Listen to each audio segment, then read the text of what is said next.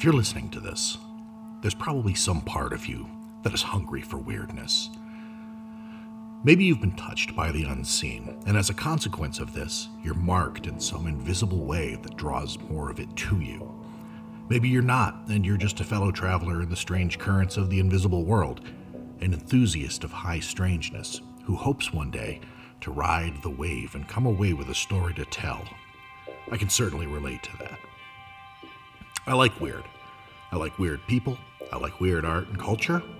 I go out of my way to find it because the world around me, packed as it is, with interesting places and people, just doesn't seem to do much for me. I want to see something that I've never seen before. I want to see something that brings my imagination fully to bear, and I want it to be the sort of thing that is not easily forgotten. And once I've seen that and gotten my mind around it, I want to find something new. A thirst for novelty can be a real burden. And my guest today levels a terrifying prospect. Is there anything worse than being sentenced to an eternity of boredom? I mean, how quickly would you go out of your mind if your world was reduced to a static, unchanging state?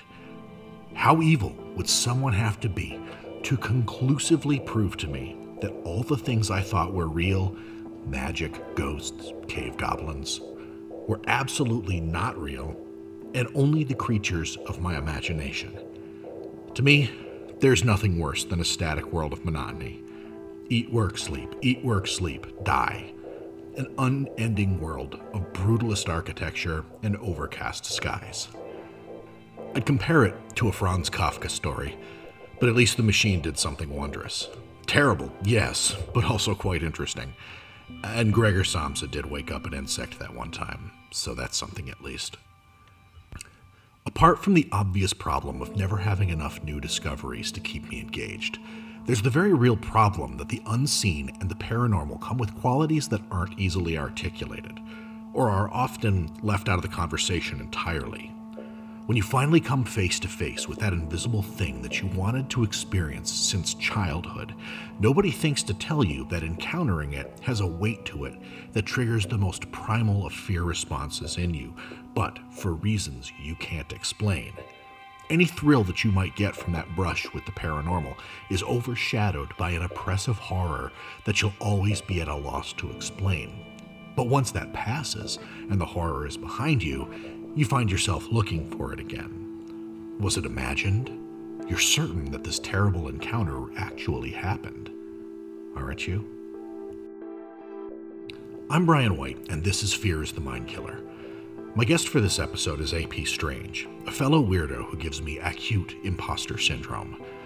Touched by something profoundly weird at a very young age, he was stricken with the same maddening fascination and obsession that many of us face having come into contact with something that defies explanation. Nowadays, he's a grown ass man and a walking encyclopedia of the bizarre and curates one of the most interesting social media presences on the internet. We talk about the unbearable dread of a world without magic, coping with high strangeness when directly applied to the human experience, and The Gate, a horror movie for younger kids that is way darker than you expect it to be. And if you like what you hear, you can subscribe to Fear is the Mind Killer on Spotify or Apple Podcasts. And while you're at it, I sure would appreciate a five star review. It helps raise the show's profile and gets the word out. And now, here's AP Strange.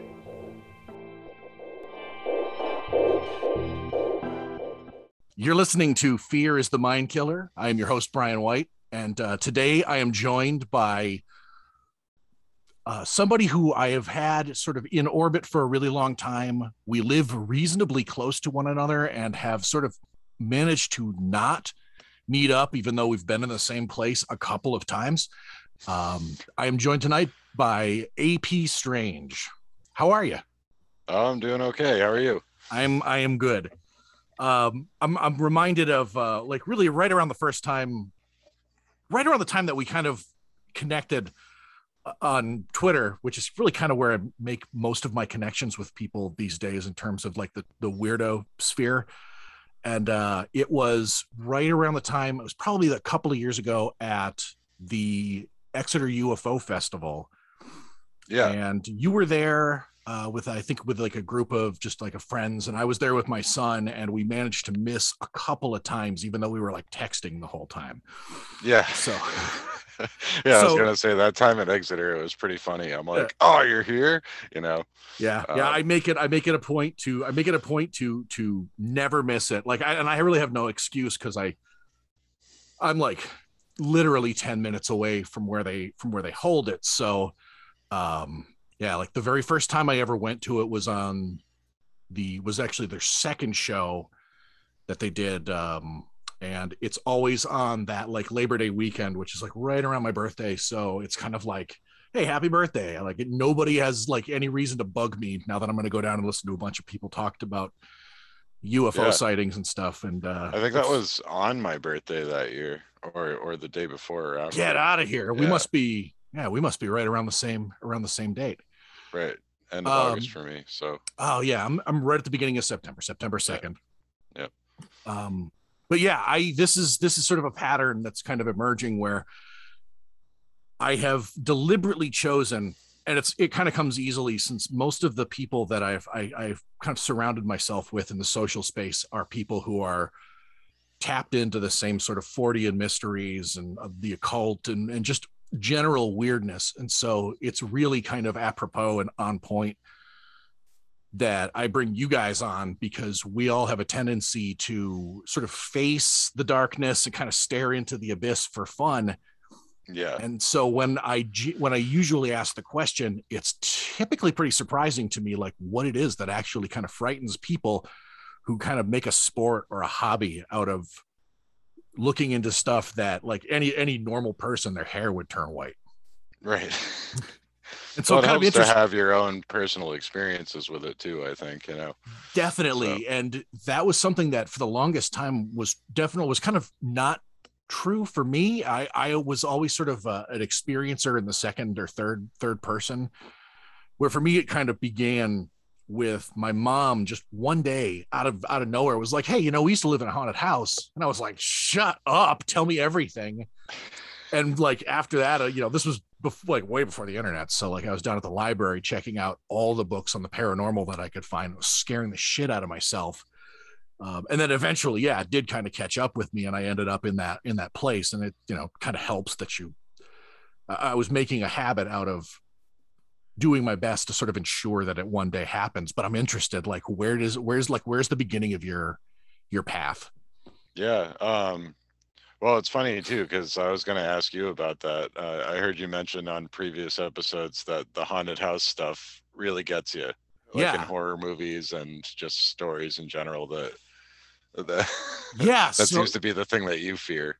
So it's kind of interesting that you had that jump onto it based on you know your mother's it's probably it. It's probably something to do definitely something to do with that because i uh, you know and i i I think i've kind of gone through it. Some of like in the in the sarah elizabeth episode i kind of dig into what it is about just sort of like being in a place that's supposed to be really kind of like your your sanctuary you know your home when you can't Yeah. even trust that you know like i i talk i sort of i kind of pinpoint the amityville horror as the as the movie that i think really kind of drove it home for me. Like the first time that i saw it i was like pe- petrified. And I was like a teenager. I wasn't like a little kid when I saw it. It's not even a very good movie, if I'm being Right. honest. But Right.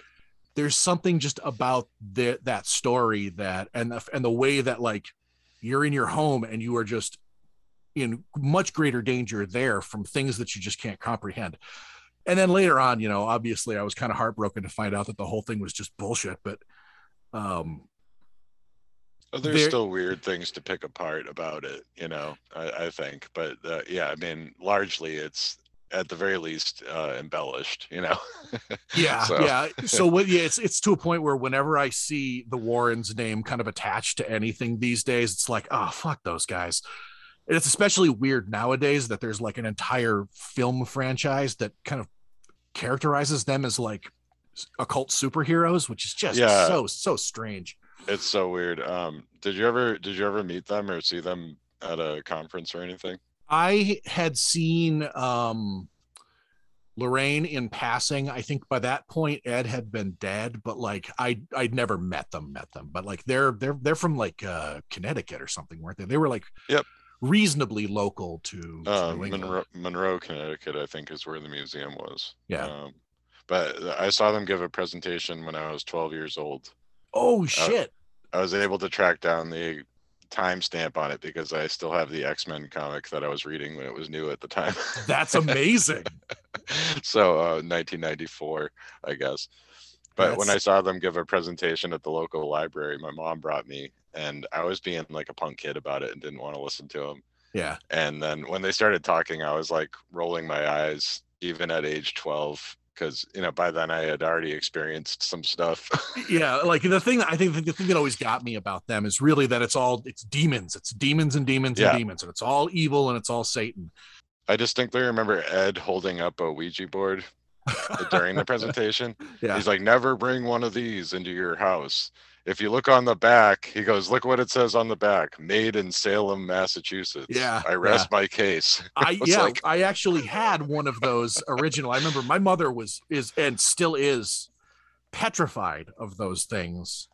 Um for whatever well, I know exactly the reason. I mean, it was we were we were very Catholic when I was a kid and um The Exorcist made a very in, like intense impression on that on that generation of Catholics and so Mhm. the whole notion of the of the of the Ouija board just kind of frightens so many people. But when I was very, very little, my dad took us, myself and my sister, to like a like a garage sale at a nearby house where they were actually selling one of those. The original, like not one of the old school, old school ones, but one of those ones that you you see every now and then in like, yeah, I mean, you can Google image search it, but one of the original sort of mass produced Parker Brothers ones that had that blue spirit on the front of the box, Yes. kind of giving Yep. the symbol. I remember that so distinctly because it was so spooky.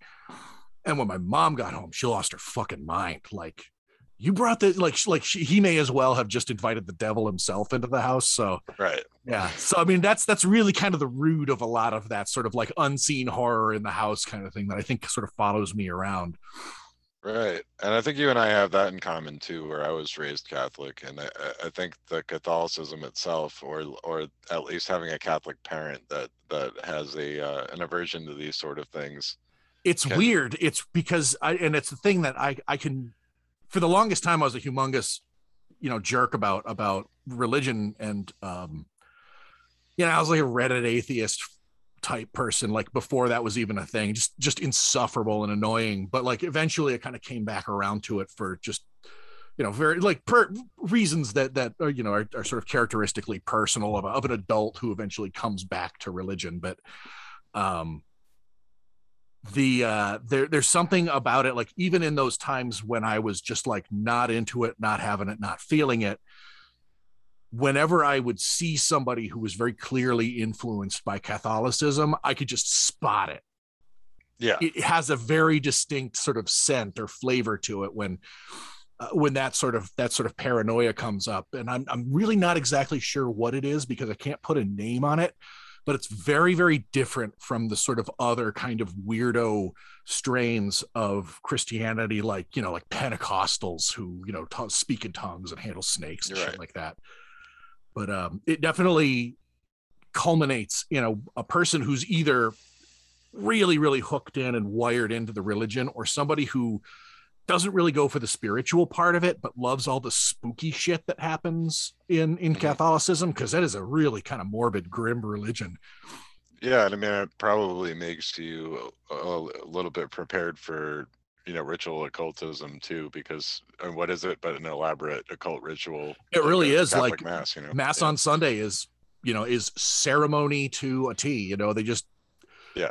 dare not put that put that label on it and I actually like that, you know, like well i think that's ultimately what kind of brought me back because i'm not really i'm not catholic the like these days. I'm catholic in the sense that i was i was uh, confirmed but like you know my my personal spirituality is catholic-ish. It's sort of in the same way that like the OTO's gnostic mass is catholic as hell but just Yeah. refuses to call it that Right. Um, uh, but again, I'm not like into Thelema or anything like that. But it's just it's it's Catholic in the sense that like it's all of the ritual. It's it's even like all the prayer and you know even the all the liturgy is very very similar. But it's a, it's a rather it's Gnostic instead, where it's really more closer to the stuff that they were uh, that they do in sort of like Coptic churches. Yeah, and I like the saints, and I like uh like veneration of the saints, and and that that kind of and the and the contemplative tradition there.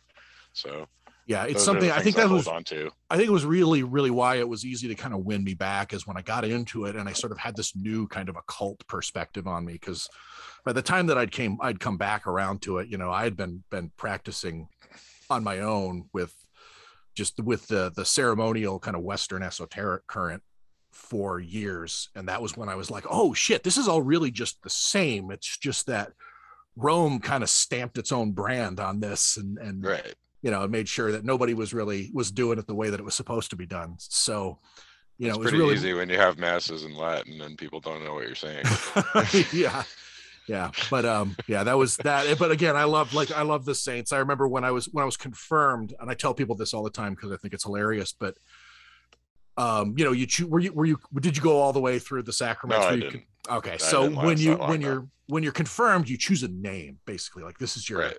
you know your confirmation name and you know you basically stand before the bishop or the archbishop whoever's in charge of the diocese and he kind of you know gives you the gives you the thing and then asks you what your chosen name is. When it came time for me i'm sitting there and and this like smirking smart ass kid and he's like and you what, what is your chosen name son? And i said I, I am damien. And he rolled his eyes at me and he went you're gonna have to explain that one to me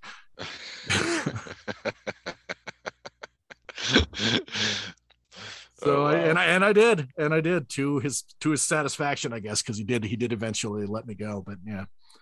yeah. But again, like the the story of the like the the what is it, Father Damien was actually something that was not, but it was the name was suggested to me by my mother, who's always been an unknowing, tr- like sort of uh, she she contributes to the troublemaking yeah. without fully knowing about it. Like she turned me on to hp lovecraft and stuff and mm-hmm. like a lot of a lot of horror and science fiction. And then i think in retrospect has probably thought what have i done on numerous occasions? But uh, that was yeah. hers. She's like oh yeah the story of father damien is really inspiring which is it really it, it really quite is. You know it's a guy who went out and f- worked at a leper colony in hawaii and he eventually you know was succumbed to the disease and went but I thought that that was a really interesting story about you know selfless giving to you know people who are outsiders, which is something that's always obviously appealed to me. Yeah, yeah. No, it's uh, it's it's honorable, an honorable demise.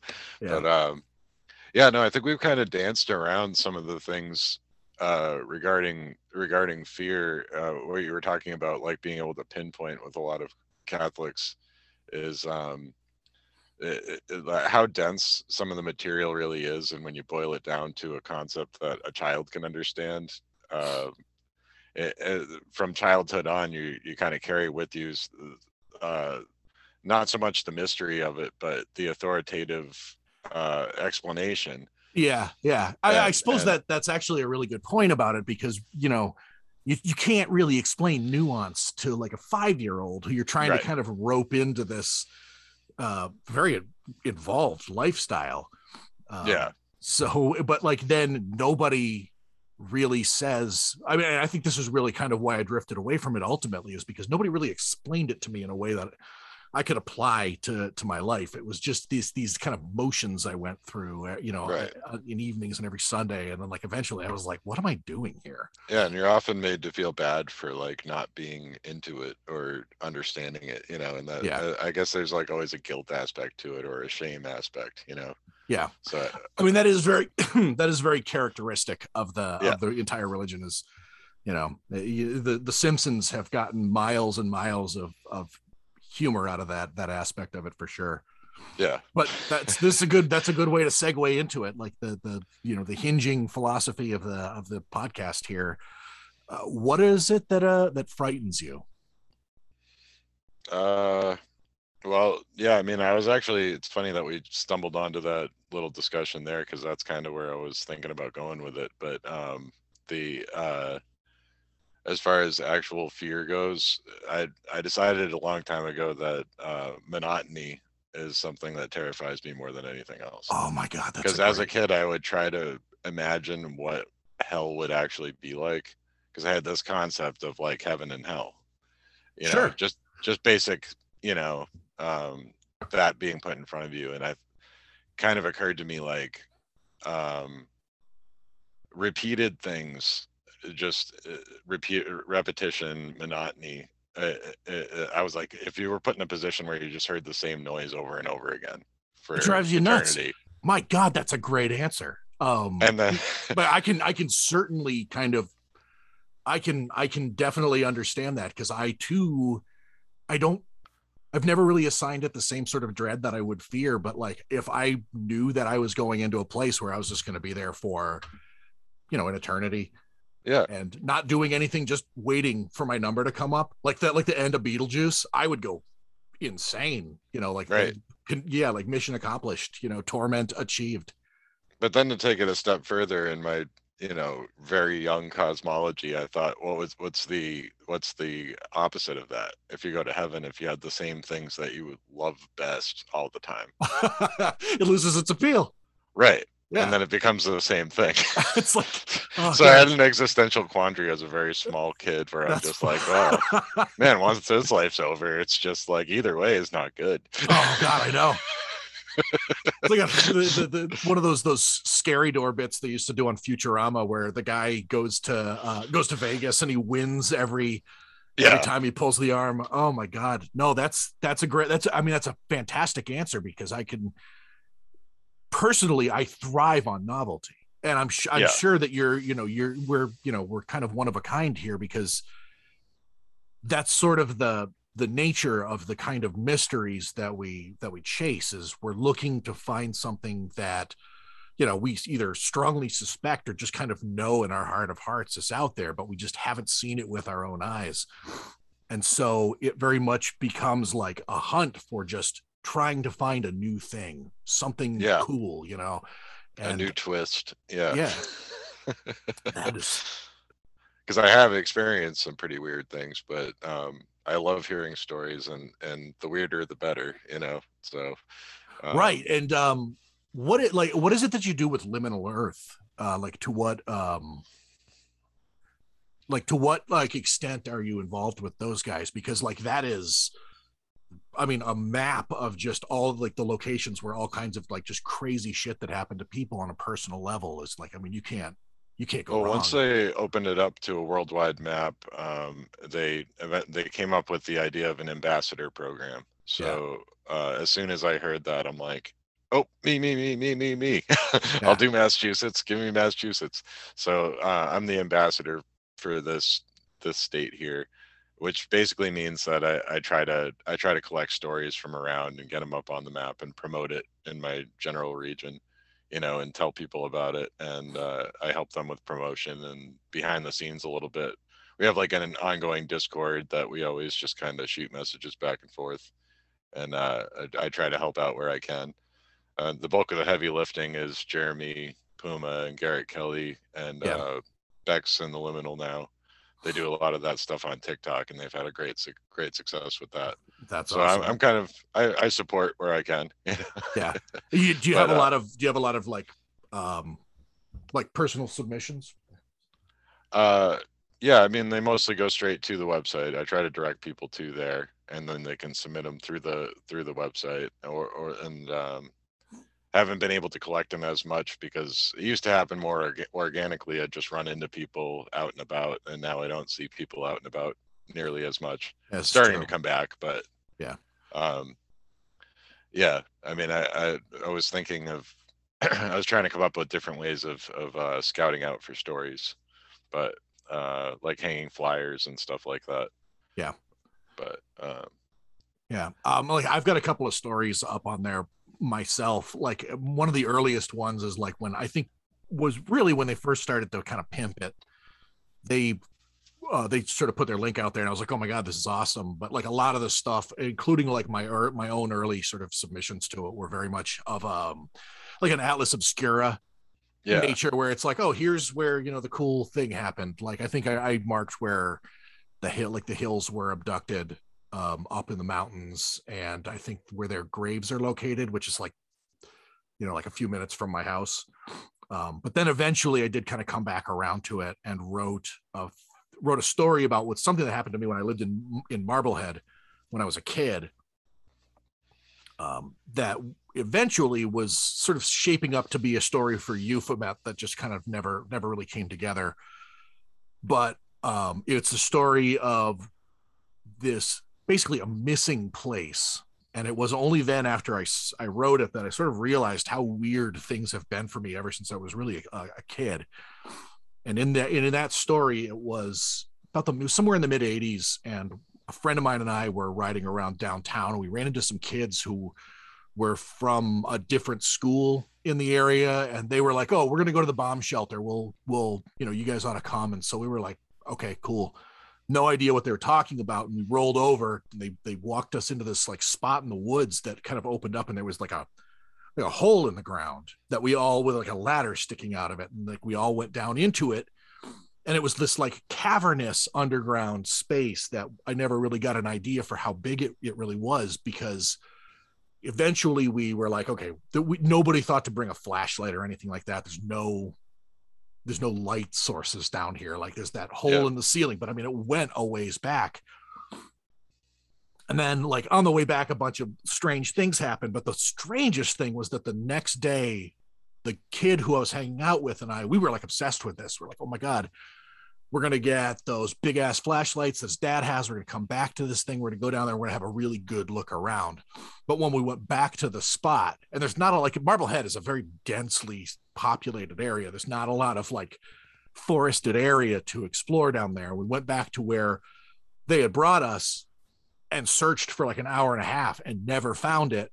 And then when we saw those kids again, we were like, hey, where was that place you took us to, that bomb shelter? They're like, who are you and what are you talking about?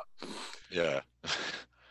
So it it has mystified me. And I think I honestly I think about it like every couple of years, like it comes to mind where I'm like, oh yeah, that's a it's a really bizarre thing that happened to me when I was a kid. And so I, I thought that was the perfect place to put it.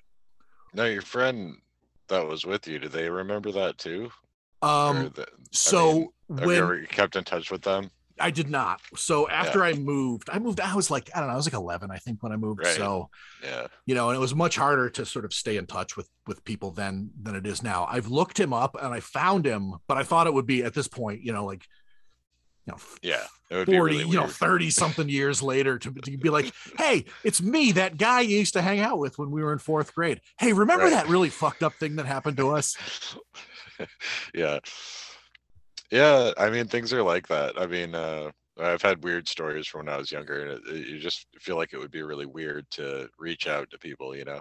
Yeah. And it, a lot of the stuff I encountered growing up, I always, always hesitated hesitated to share it because it involved also my brother and my cousins and stuff. And I'm like, I don't really know if they want me sharing all this stuff because some of it concerns them more than me, you know. like, so I try to be respectful of people's boundaries with that stuff when it comes Mm. to storytelling.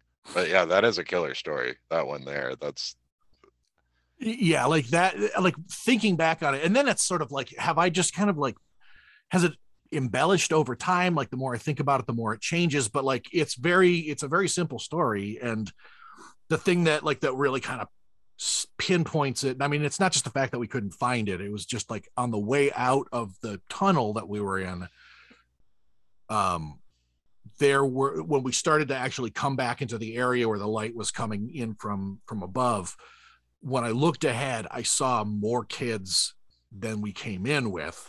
And then when we all went to the surface, it was, you know, the it was just back to normal and everybody was everybody was fine.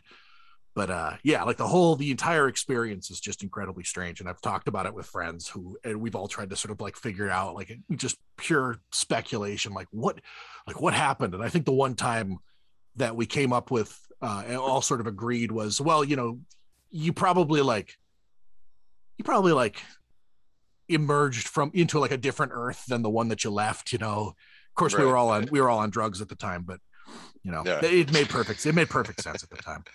Yeah, I mean the only rational explanation is that those kids went way out of their way to mess with you That's for like little little or no payoff because they that's the thing. Is yeah, yeah they couldn't have guaranteed that you'd come back and ask them again and then just so they could pretend to not know you like Yeah. you know Wow. the, the the payoff would have been nothing at all i mean if they ditched you down there or something like that at least that would be a prank you know right Like, because because one of the like i mean the the setup and the sort of leading up to it was there was a little bit of malice in it like it Right. was like the whole the way that that's that that town is the town's really kind of big and there's like three elementary schools there and these guys were like most of them they were all from one of the other schools so the connecting tissue was one of them was a guy that my friend played hockey with and so that's kind of how he knew.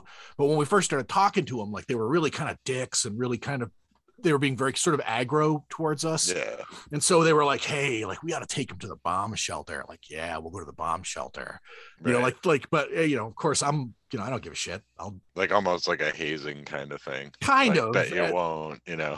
Yeah yeah but like when we got there there was it was just like you know six kids going into this this hole in the earth. Right it was such god it was such a strange thing. Yeah that is bizarre. Yeah.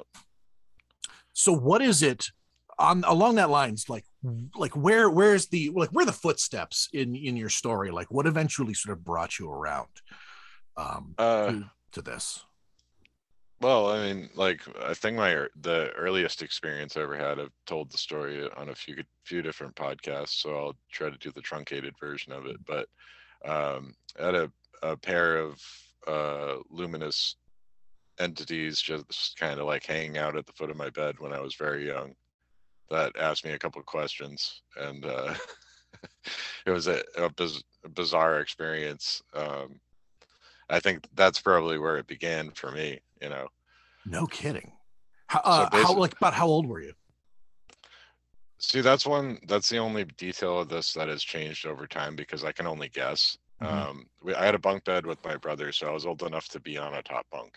Okay. Because that's where it took place.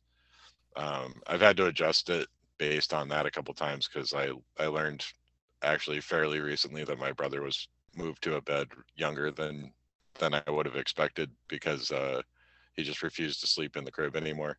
ah yeah So I may have been like I was between the ages of like three and five, probably up there, interesting like pretty young. Um, Um, do you uh the, a lot, and i i do have a sort of a follow-up and a sort of like how this sort of relates to to me as well do you have like memories of that uh, of of early of your early life that um seem like it's strange that you would you would have remembered something being that young because like i would say that having Yeah. a memory out like that like at three years old that's that's that's significant but then again this also sounds like a very significant event Well, yeah, I mean, and there's a hell of a lot I don't remember from early childhood. Oh, sure, know, yeah. Like for later than that, even like Mhm. there's stuff I probably like I can't remember anything specific about age six or eight. You know, um, but uh, I really don't know how old I, I was specifically, but I know my brother was really young. So, Yeah. um, and I know that we were occupying a room in the house that was really small that we moved out of by the time we had we had grown up a little bit. oh wow So um, that room ended up being like a guest bedroom that was situated between my parents' room and our bedroom with no other access to it. So essentially, we never had guests that stayed in there or anything. It would have been kind of awkward. You'd have to walk through a bedroom to get there. Yeah. And um, so we called it the spare room. And that always seemed to be like where the any kind of activity in the house was starting from. oh Was, that's was fascinating this yeah abandoned room in the house? but that's where I had the initial encounter. It was that was my bedroom. Um, and later in high school, my brother ended up moving back into that room as his room, and he'd have to cut through my room to get there. gotcha Um, and he he experienced a lot of weird shit in there when when he was in high school. So very interesting um because why why the reason i asked about age was because um i also like i have a, a i have a very i have a memory like the earliest memory i have from childhood is is i must have been i was in a crib and I have the, I remember this quite clearly, and it's also equally as strange in that in the memory I'm holding on to I'm standing up in the crib and I'm holding onto the bars on the side, and I'm looking at the door to the room, and there's a person standing in the doorway, but they have the head of a bird. What? Yeah, yeah. And this this is one of those things that like I mean maybe it's just like one of those sort of like weird sort of misfires in your brain that kind of like, you know, just I don't know, just you, Oh, you as, a- as a- being very very little like you're just not quite making the right sense of the stimulus that's coming through.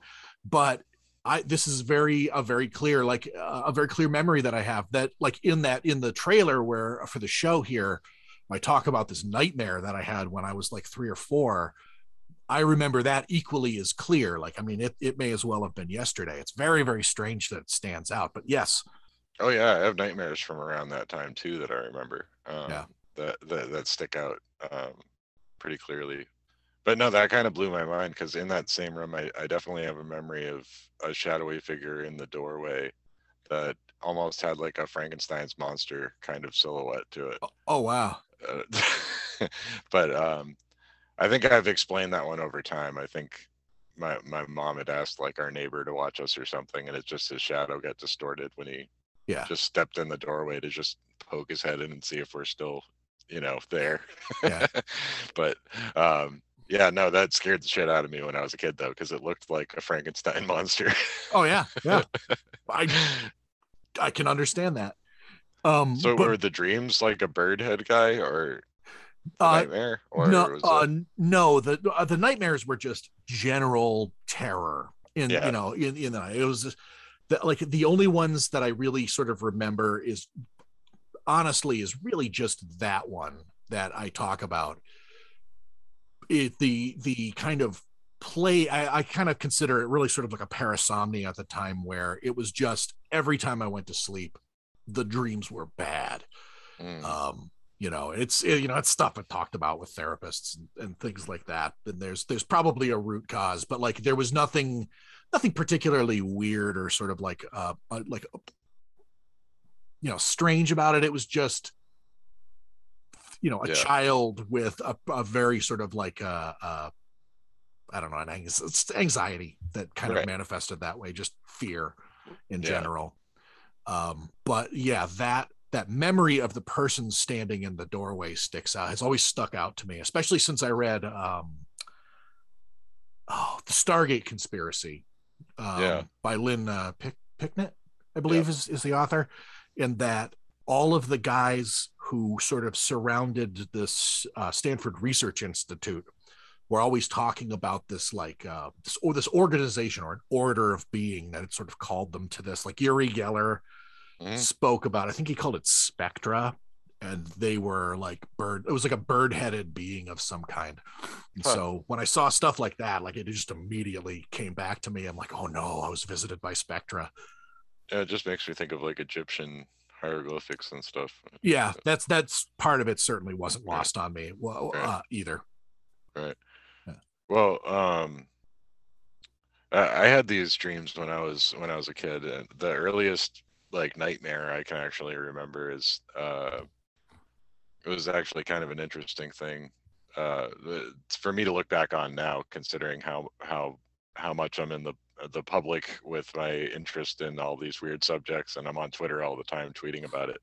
To think back, like this one dream I had where I went up to a barn that doesn't exist in real life, but in my dreamscape, it existed like in my hometown on a specific street that I recognized. I walked up the hill.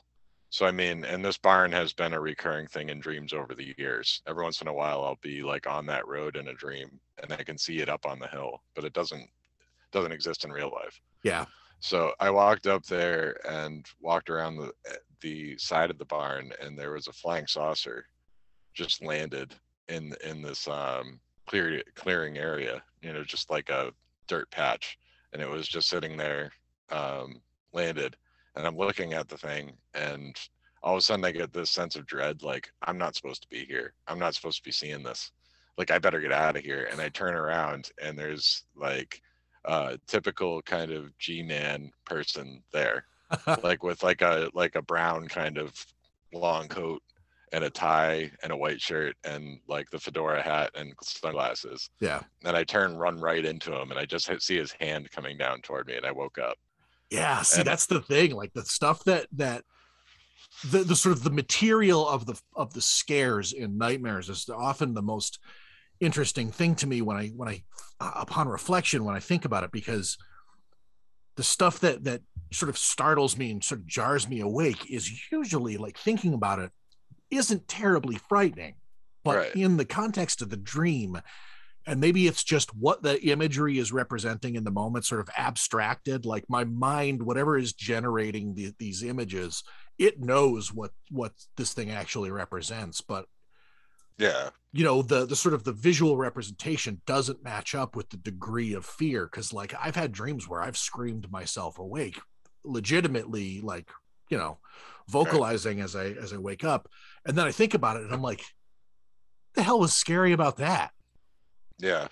you know but um the geography of dreams is something that I, I find extremely interesting because I also I haven't in some time, but there was a period of about three years where I swear to God, every night I dreamt of one of three locations, and like it's Yeah. the same thing where um, they they did not take they were they were sort of amalgamations of real places in the world, but not to the degree that you were talking about, where if I looked at a spot, I'd say, oh that's you know that's the place in the dream but in in this case it was like it's either a high school or for some reason it's a shopping mall or um it's a couple of other little little spots like that but i know them so well that i could actually like draw a map of them Right.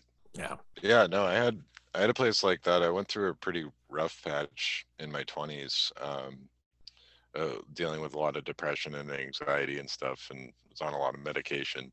But um, there was there was a long period where I had the same kinds of nightmares every night. There was just this big hospital setting. Yeah, And it was it was situated in a jungle on an island, and that was kind of like what I knew and um and like it would shift around all the time every time i went in there like rooms would be in different places but it was essentially kind of the same Yeah. um and i would always try to find ways out of the place and it, like i'd go down uh an improbable amount of stairs like there must be like so many sub basements or something sure Or, yeah like you're you in know. some kind of like Mur- like a franz murnau movie Yeah. And um the thing was it, it got really bad and it was kind of to the point like you were saying where it, it was hard to get a restful night's sleep because you wake up and you didn't really feel like you slept because you had these crazy dreams. yeah Um and I remember thinking at the time like I don't really have dreams anymore. I only have the nightmares. Like ni- nightmare is the the the It's the- baseline. yeah it's just steady Yeah. state So Uh, um I what I actually did about it though is I wrote a series of poems that acted almost like a hyper sigil where I took control of that environment and it was a series of poems that told one long story and and put it together in a way that I was controlling the narrative in that situation. Oh wow. And at the very end of it um uh, you know I, naturally i escape from that or remove myself from that and the whole island collapses and that pretty much cured it.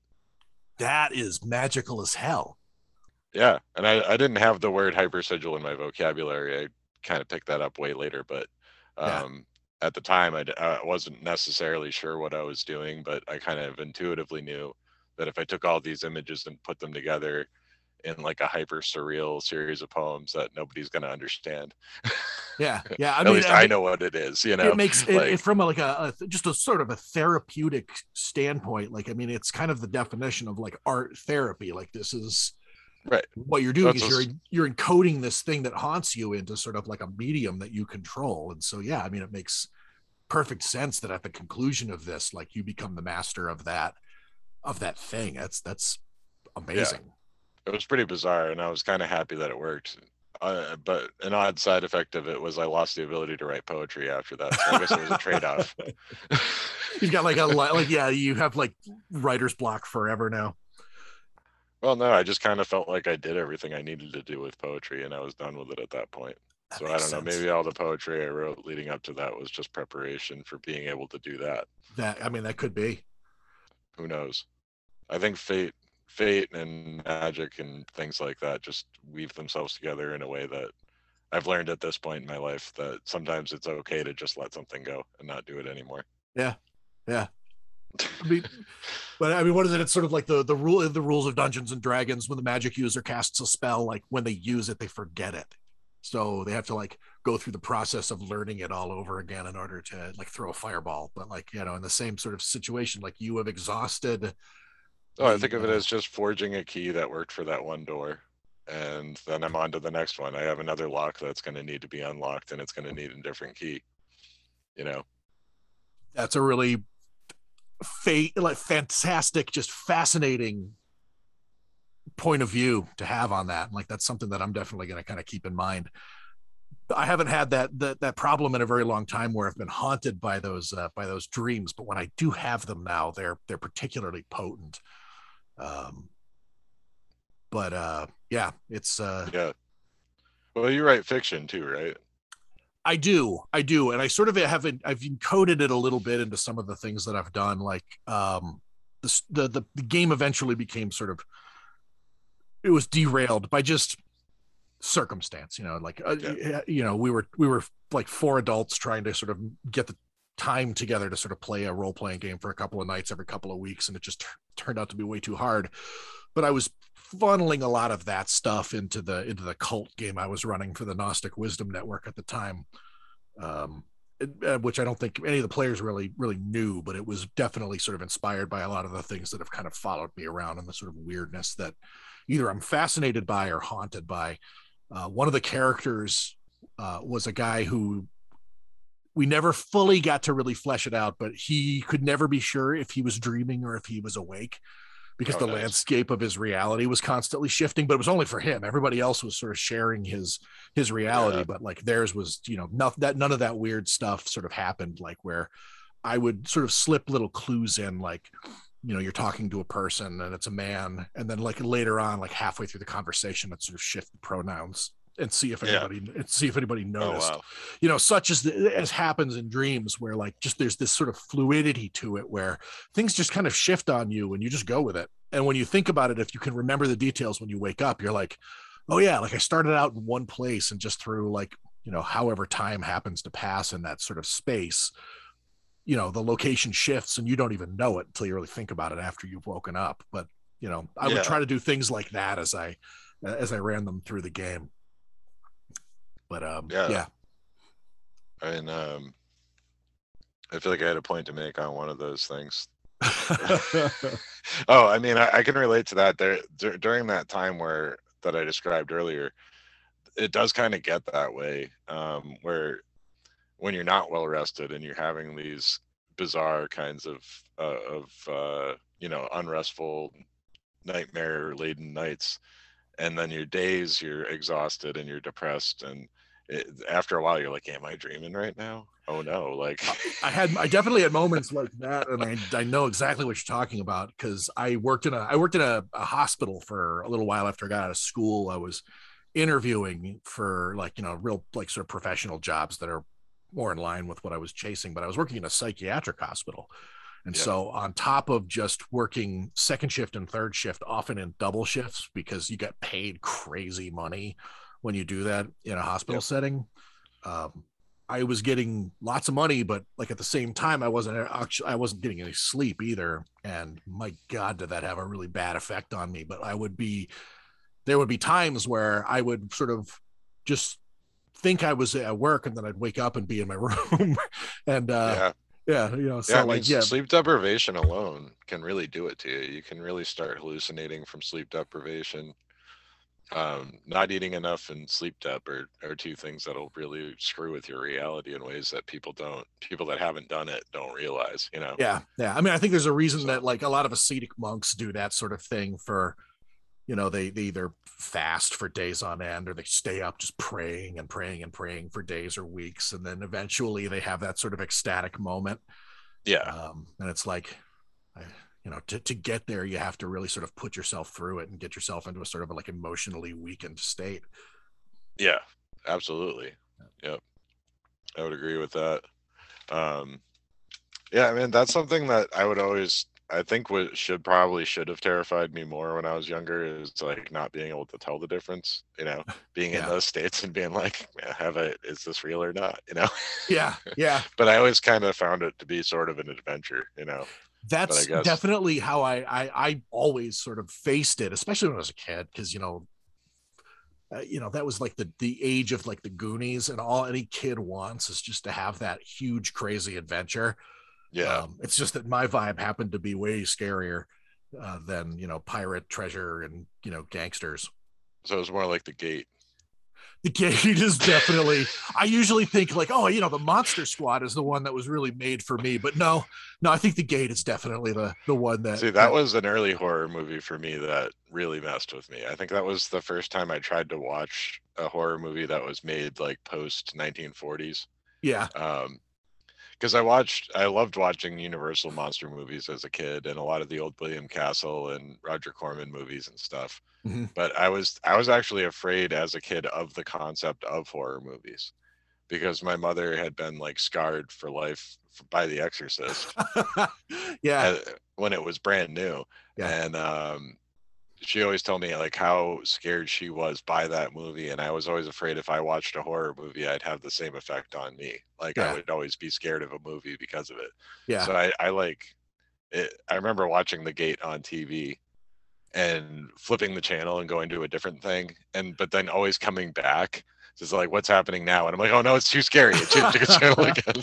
it's a really mild movie, but I also had that uh, that that that sort of experience with it because I we must be right around the same age because that was Yeah. also like that was like the movie because I think it was it wasn't an R-rated horror movie. I think it's like PG-13, It is. but there's and a i- couple if you of, watch it now, you're like, this is kind of funny and weird. Yeah. But it was it was horrifying when I was when I was a kid. There's a scene I remember where one of the one of the main characters is sort of moving around the house as it's in the throes of this like of this demon infestation and there's all like all these photos of the family on the wall and they pass one and the family is just all bloody and nasty and stuff that yeah. one just fucked with me it just that Well, the got part that me. got me is he was in the closet and his sister becomes possessed or something, and he has Yeah. to like beat on her with a Barbie doll, and then he like stabs her eye out with it. and you're just like, oh man, that's like his sister though. Like, Yeah. but Yeah.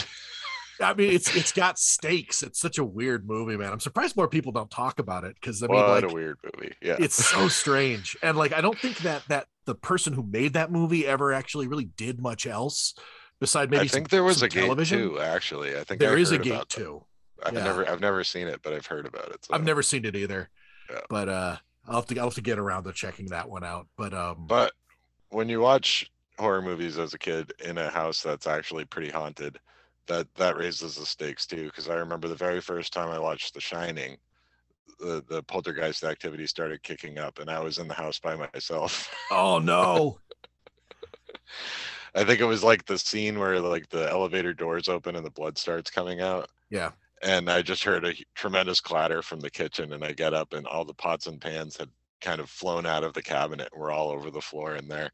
oh my god And I'm just thinking, like, oh, right now we're gonna do this right now. start to like you start to experiment with it and it's like let's see how it deals with the movie poltergeist next yeah. Well, I've always I've always felt attracted to that one because that one uh, has the genuine feel of living with poltergeists. I think in a in a really exaggerated way, because that's Yeah. basically what I grew up with was a lot of poltergeist activity, and I always felt um. Well, that movie came out the year I was born, okay and um, I remember my parents telling me they they they had thought I was going to be a girl because they never they didn't do the ultrasound thing when I Mhm. was in the womb. They were they were going to name me Carol Ann. oh no So- really That they always had this like thing that kind of uh, you know tied me to the movie because the little girl's named that in the movie, the one that Right. disappears, and then um yeah, so I've always felt like I had this kind of weird synchro uh tie to the movie somehow. so they were going And- to actually name you carol ann That was the name they had in mind because that was my mom's godmother's name. no kidding that's amazing Right. And um and uh so growing up like I had that bit of family history thrown to me, but also I was experiencing par- poltergeist activity and watching so yeah movie. like you're like you're tied directly to to the weird like straight from birth that's crazy I guess so. Yeah. yeah, and I mean going back, like just like I had I had mentioned, like my confirmation name was Damien. My parents almost actually named me Damien, and it burns me that he, that they didn't follow through because I was like, oh, you know, I bet you the the omen scared them off from that. But I looked it up, and the omen came out after I was born, so it was just a, a name my mom liked, I guess. Because again, yeah. she was the one that recommended it to me when I got confirmed. So you know, there it is. But oh yeah, that that that's something that haunts me is that like I almost had an awesome name, but um, yeah, that is that is wild. So was this was this i want to go back to the sort of the, the sort of personal paranormal occurrences that happened to you was this something that sort of followed you around did you live in multiple places did you oh, yeah. or did oh you did okay it followed me to work uh I, I, I came to believe eventually it wasn't so much of a haunting and maybe that makes it easier to deal with um but i mean even at a very young age when i started noticing this stuff and experiencing it um the I started like my mom had the uh Reader's Digest book of, un- of the unexplained or mysteries oh, yeah. of the unexplained. Oh yeah, Time Life books. Yeah, and um, well, there's the Time Life ones, and then there's the Reader's Digest one. That's one right. volume, and it has everything in it pretty much. That's great. But that that kind of turned me on to like the Rhine JB Rhine and, and Louisa Rhine and started looking them up and started looking up like what parapsychology is. Yeah. So I, by the time I watched the Ghostbusters movies as a kid, I was already kind of familiar with the term parapsychology. And when I could see that, I could see the Zener cards in the movie, I'm like, oh, I know yeah. what those are. Yeah. You know, like that is a thing that happened like really right. I mean, it was probably something that was just sort of like a uh, like a leftover piece of the 70s was that there was a time in this country particularly in the university system where they actually had like parapsychology departments. Right. Um, like a friend of mine, her father actually has a degree from like an Ivy League university in this. He was one of the last people to actually be. No, know, it to, still exists to do such a thing. But yeah. um, yeah, like they took it, they took it fairly seriously. I mean, the CIA was pumping a tremendous amount of money into it Mm-hmm. Um, and probably not so much these days, which is why you don't really hear about it all that much. Or you know, the parapsychology classes that do exist are just sort of like blow off electives at you know at universities. Because my wife took one also, hmm. um, you know, when she went to UNH. Right, but uh, yeah, when, when you go back as far as the Rhines, I mean, they were kind of blazing new new ground with that because I don't think it was really so much a thing. You had psychical research prior to them yeah. in, in the UK and stuff like that but I mean, I, I, came around to discovering the term recurrent spontaneous psychokinesis, which you know is just the idea that I could move things with my mind, but yeah. I didn't know how to control it, so it happens spontaneously. Sure. Um, in the sort um, of, in the order of of children in your family, like where do you where do you fall? I'm the oldest. Okay. Okay. But then yeah. again, my cousins were over every day. I had one cousin that was a little bit like a month older than me, pretty much. All right. And, so yeah, it's just like yeah. a lot of that kind of like so this is something that happened really sort of in that sweet spot that, that usually like a lot of the para, parapsychologists talk about like teenage years and stuff. Well, yeah, aside from the um the luminous entities when I was real small, was, I kind of had a reprieve from a lot of activity for a number of years and then probably picked back up when I was in that kind of pre prepubescent age all through my teens and into my 20s. Mm-hmm. So um like, like but yeah, like I mean, the there were. What's that? I said you're like the X Men. Yeah, I mean, well, and I mean, there were a bunch of us kids there. That's another thing that's common in poltergeist cases. Is there were like six to eight of us at any given time because my mom yeah. kind of was running like an unofficial daycare. So my cousins over every day and a couple of my friends, you know. So um, yeah, a lot of energy. But I found that it did just seem to follow me when I got jobs as a teenager and into my 20s especially in times of stress, uh, um, I, the activity would pick up right around me, you know? Uh, yeah. So, um, uh, I remember a convenience store where I worked where like beef jerkies would just jump off the hook and coffee cups would come off of the stack that was stacked straight up and then float down to the ground and land top side up. Oh, and, wow. You know, it was a lot of weird stuff, you know? So, um, but uh, yeah, I, I, came to kind of believe it was something in my own in my own mind. You know, I, I don't think it was necessarily a ghost, although yeah. sometimes it had the attributes of that. Um, we'd find like crumpled up notes from whatever this entity was, Oh no way. which you know i always kind of like suspected my cousin was doing it to mess with me but she was kind of equally surprised by them sometimes in a way that i didn't think she was capable of faking Yeah. um a lot of weird things uh we had a we had a uh animal puppet animal from the muppets From the Muppets. Yeah, yeah.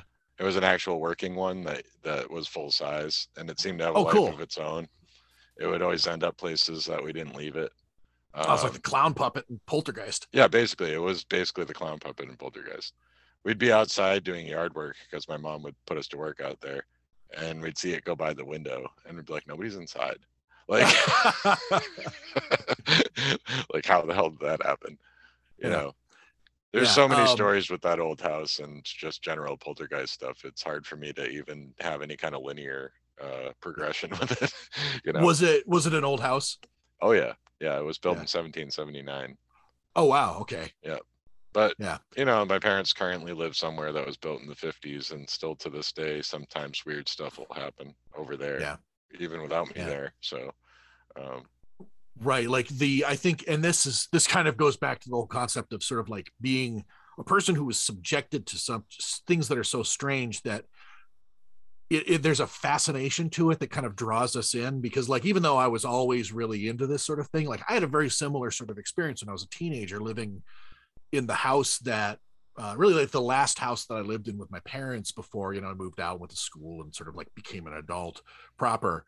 But when we moved into that place, the moment they started tearing the house apart to sort of like renovate it because they bought it in a sort of state you know it was it was owned by a by an elderly woman who lived there by herself and it was like just way too much house and it went to um you know it kind of went to ruin and so they started to kind of break it up and and rebuild it and it's sort of like the classic horror movie scenario like the moment they started to renovate shit went crazy in that place yeah, yeah. um you know and like my whole life i was like oh man if i could just live in a haunted house that'd be the best. And then it happened to me and i was like this sucks. Oh my god. So, did you see any like apparitions or anything like that?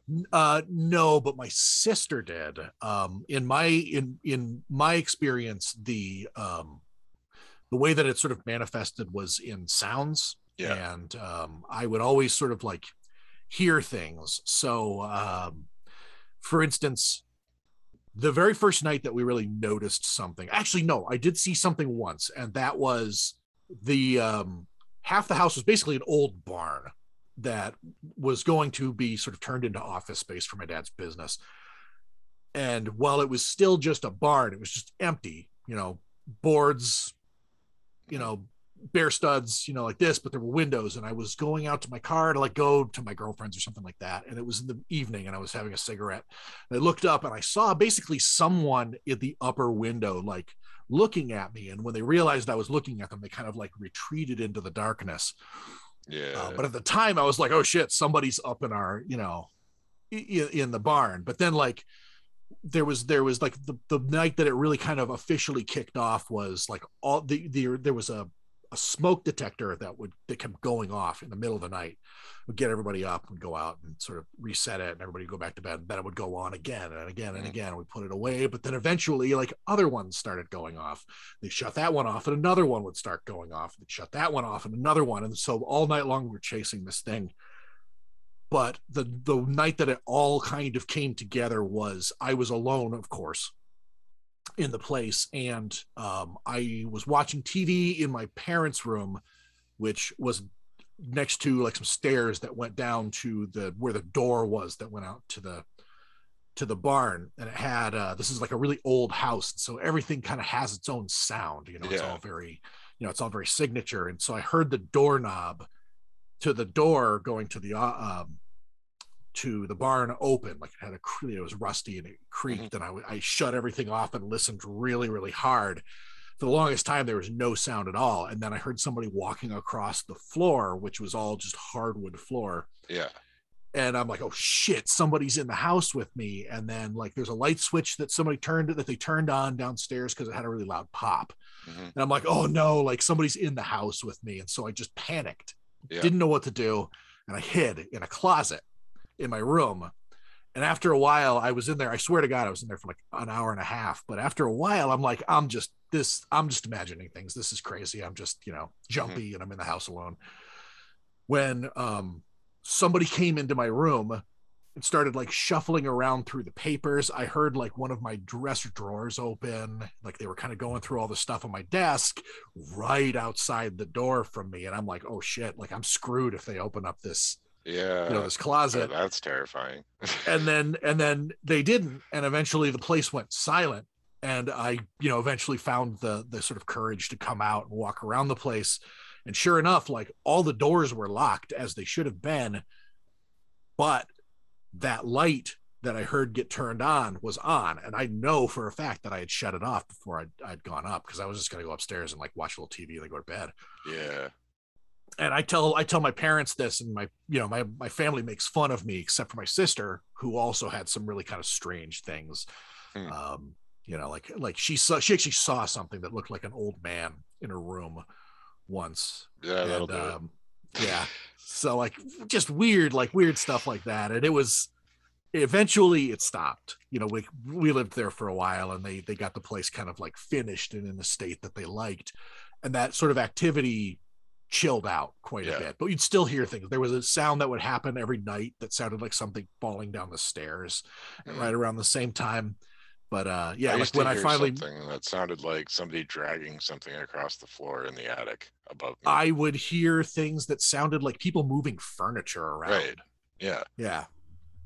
But uh yeah, eventually and eventually like I when I moved out, I was like, hey, you know, have have you know, really scare the hell out of the people who who are in here, uh who are in here next. Oh, see, uh, this is so something I, I really wanted to bring up, and I wanted to. I'll just ask you specifically about it. Do you did you ever sense the presence without hearing anything, and have it just grip you?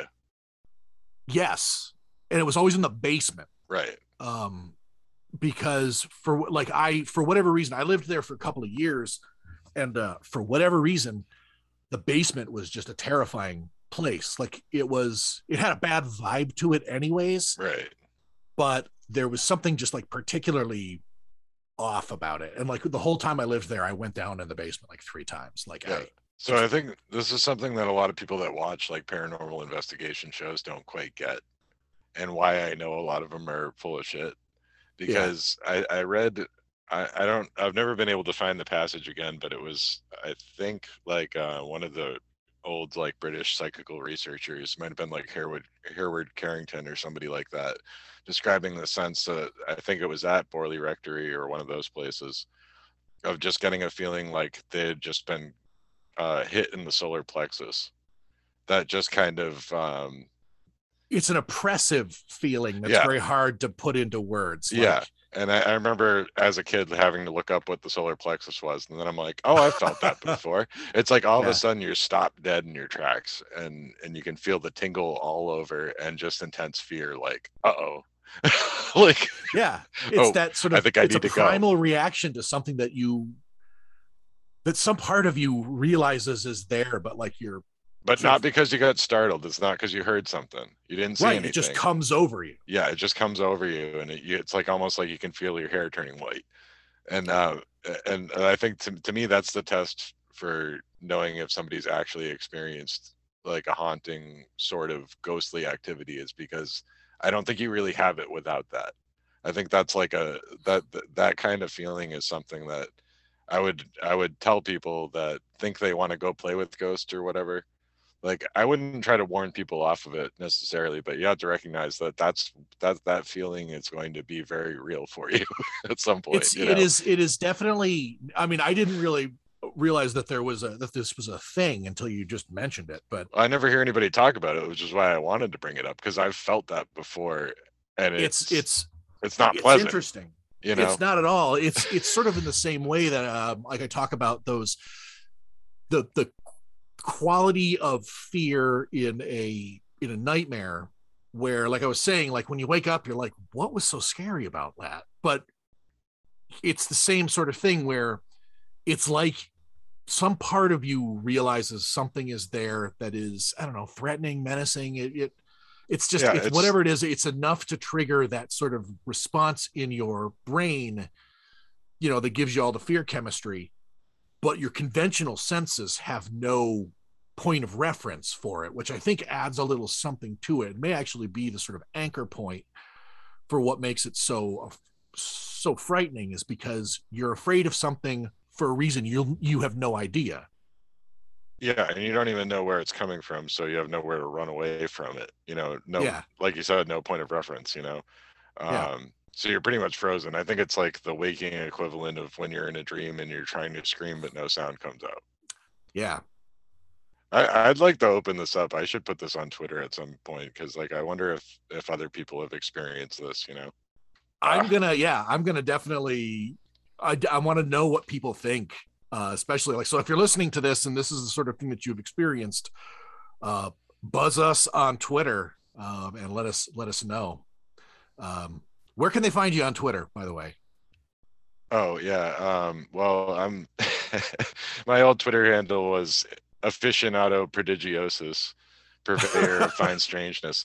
So uh, my handle is at a p r o d. If you go that far, usually it finds me. But yeah, ap strange on Twitter. Uh, it should be easy enough to find. Nice, and you've got a podcast too. Yeah, I've been hosting the Eternal Void, but with jazz on and off. It, it's I haven't been as regular with it as uh, this fine podcast because I have a hard time um, finding the time in my life. But um, yeah, that one that one had been on hi- hiatus for a little while, so I stepped in to do some guest hosting to just keep it going. And uh, we're not really sure where we're going to go in the future with it, but it's kind of up in the air, and we're we're still Nice. releasing them, but um, uh, you know, you know, we're we're trying. We're toying with the idea of moving on to a bigger and better thing with it, so that that'll be cool if it pans out nice. but it's dependent on a lot of other outside life factors. So, Yeah. yeah, I know being an, an adult is uh, such a pain in the ass. it really is. Yep.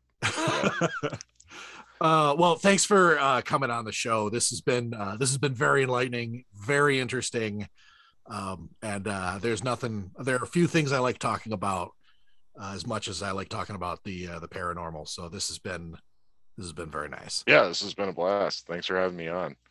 Thank you. Love the show Uh, and keep up the good work. Thanks. Uh, this is AP Strange, everybody.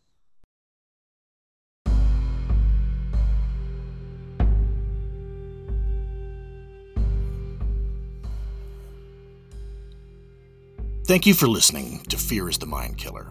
Once again, I'd like to ask that if you liked what you heard, that you subscribe to me on Spotify or Apple Podcasts, and while you're at it, a five star review would be greatly appreciated. If you'd like to follow me on social media, you can find me on Twitter at that werewolf though. That's T H O, and on Instagram as FitMKPod. Join me again in two weeks when I once again dive into the depths of fear and personal horror on Fear is the Mind Killer.